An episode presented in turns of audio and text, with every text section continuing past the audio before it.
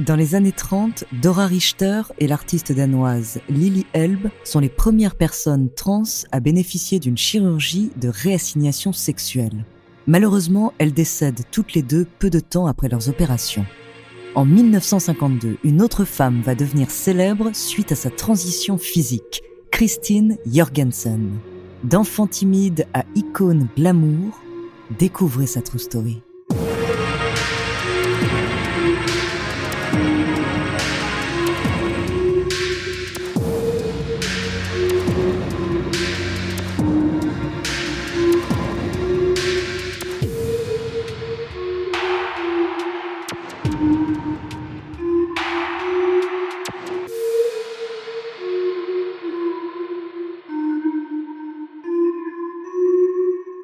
Avant de commencer à vous raconter cette incroyable histoire, laissez-moi vous présenter notre partenaire.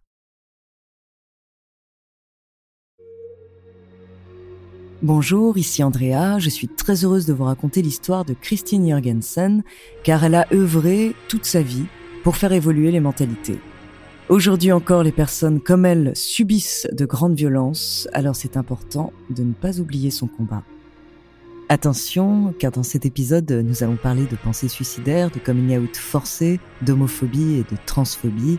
Alors assurez-vous d'être dans de bonnes conditions d'écoute si ces sujets sont sensibles pour vous.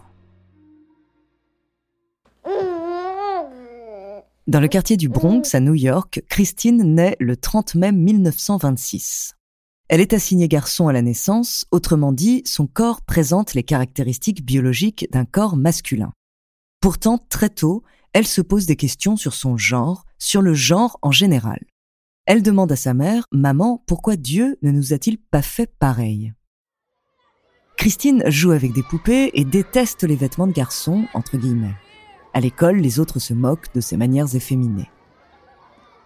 Adolescente, elle est attirée par les garçons. Malgré tout, elle sent, elle sait qu'elle n'est pas un homme gay. Mais difficile de mettre des mots sur ce qu'elle est.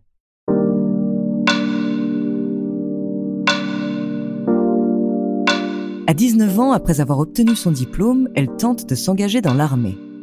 Elle veut se sentir utile et rendre fiers ses parents. Elle est admise comme employée de bureau pour gérer le retour des soldats américains après la Seconde Guerre mondiale. À cette période, l'homosexualité est encore non seulement stigmatisée, mais aussi pénalisée. Les conséquences peuvent être très lourdes, passage en cour martiale, le tribunal qui juge les affaires militaires, renvoi pour déshonneur, internement, voire même peine de prison. Christine reste donc très discrète. Après 14 mois de service, elle est renvoyée avec les honneurs et retourne à New York. Elle a alors 20 ans et ses questions sur son identité n'ont toujours pas de réponse. Elle sait qu'elle est une femme, mais la société ne la perçoit pas comme telle. Christine se sent de plus en plus mal dans son corps, un mal-être qui l'a auparavant mené jusqu'à des pensées suicidaires. Sa transition est donc une question de survie. Dans un premier temps, elle profite d'une aide de l'armée pour étudier la biologie. Après des heures de lecture sur les tables de la bibliothèque, entourée de piles de livres, elle émet une hypothèse. Peut-être qu'une transition physique peut se faire en prenant des hormones dites féminines. Comme elle ne trouve aucun soutien auprès de ses professeurs et médecins, elle décide de la tester elle-même. Seule dans sa chambre, elle s'administre une piqûre d'hormones mais au bout de quelques semaines, sa santé dépérit.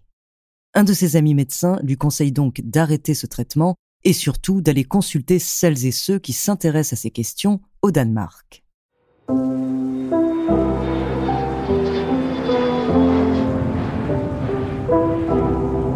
À Copenhague, elle rencontre le docteur Christian Hamburger, un endocrinologue spécialisé dans les thérapies hormonales.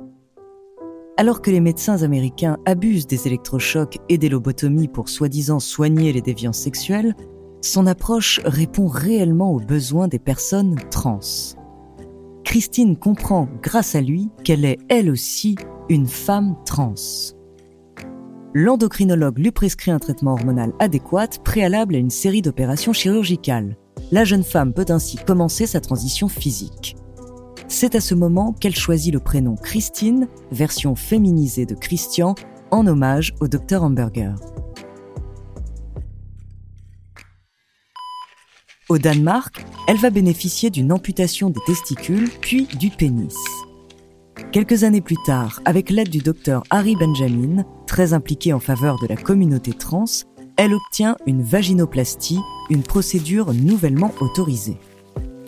Nous n'exposons pas ici le détail de ces opérations pour prouver la transformation physique de Christine, mais plutôt parce qu'à l'époque, elle représente de grandes avancées dans le milieu de la médecine.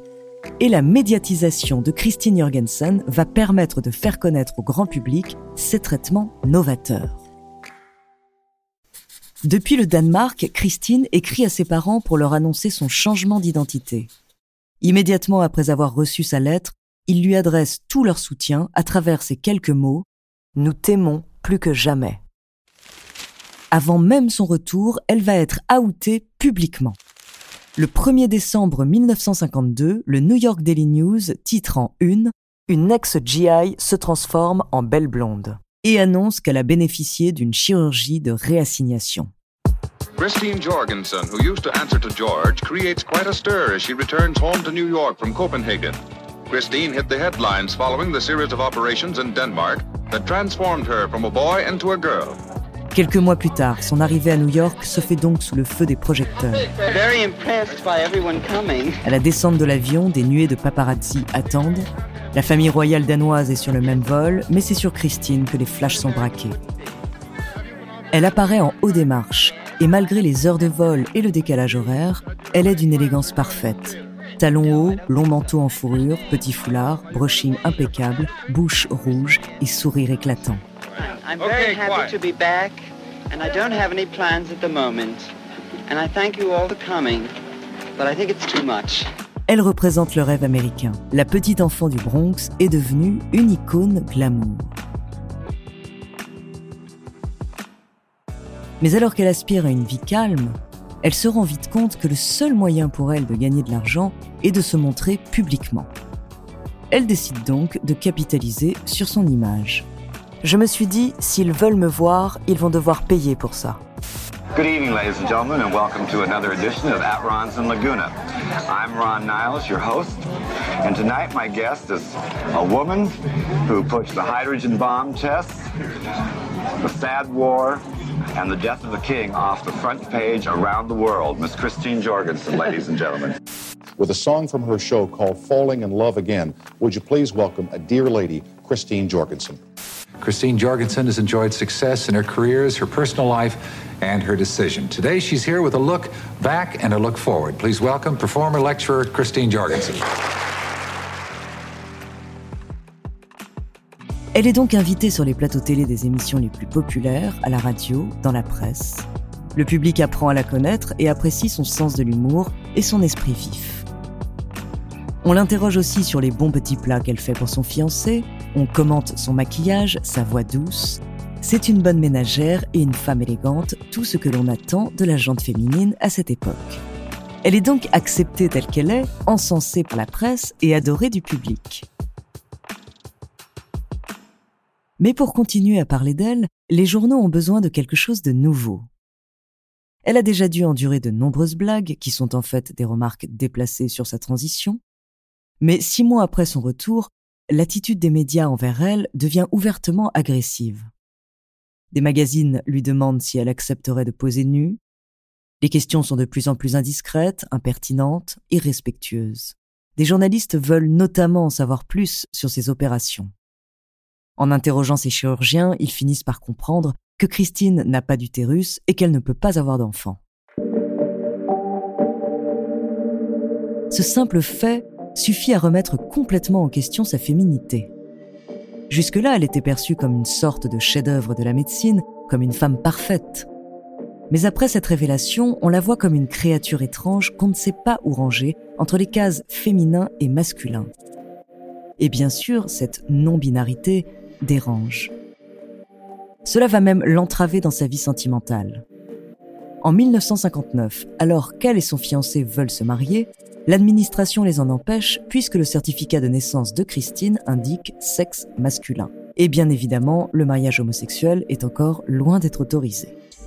Malgré toutes ces difficultés, Christine Jorgensen va s'ériger en porte-parole de la communauté trans. Elle reçoit des milliers de lettres d'autres personnes dans la même situation qu'elle, qu'elle tente d'aider au mieux. Elle donne des conférences dans des collèges sur l'identité de genre.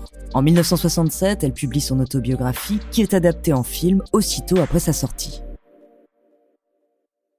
La petite fille timide devient aussi une reine du spectacle. Elle est tour à tour actrice, chanteuse de nightclub, comédienne. Durant plusieurs années, elle chante et danse notamment dans son propre one-woman show. Tout cela lui permet de vivre confortablement. Elle meurt d'un cancer à 62 ans en 1989 dans sa somptueuse demeure. Sa dernière volonté, que tous ses amis fassent la fête dans son cabaret préféré avec l'argent qu'elle a laissé. Christine Jorgensen a permis de montrer publiquement que les personnes trans ne sont pas des freaks, des pervers ou des monstres, et elle a profité de sa médiatisation pour donner de la légitimité aux sentiments de beaucoup de gens. Aujourd'hui, il y a encore beaucoup à faire pour la visibilité et les droits des personnes trans. On ne peut donc qu'admirer, remercier et surtout soutenir toutes celles et ceux qui luttent pour qu'ils progressent.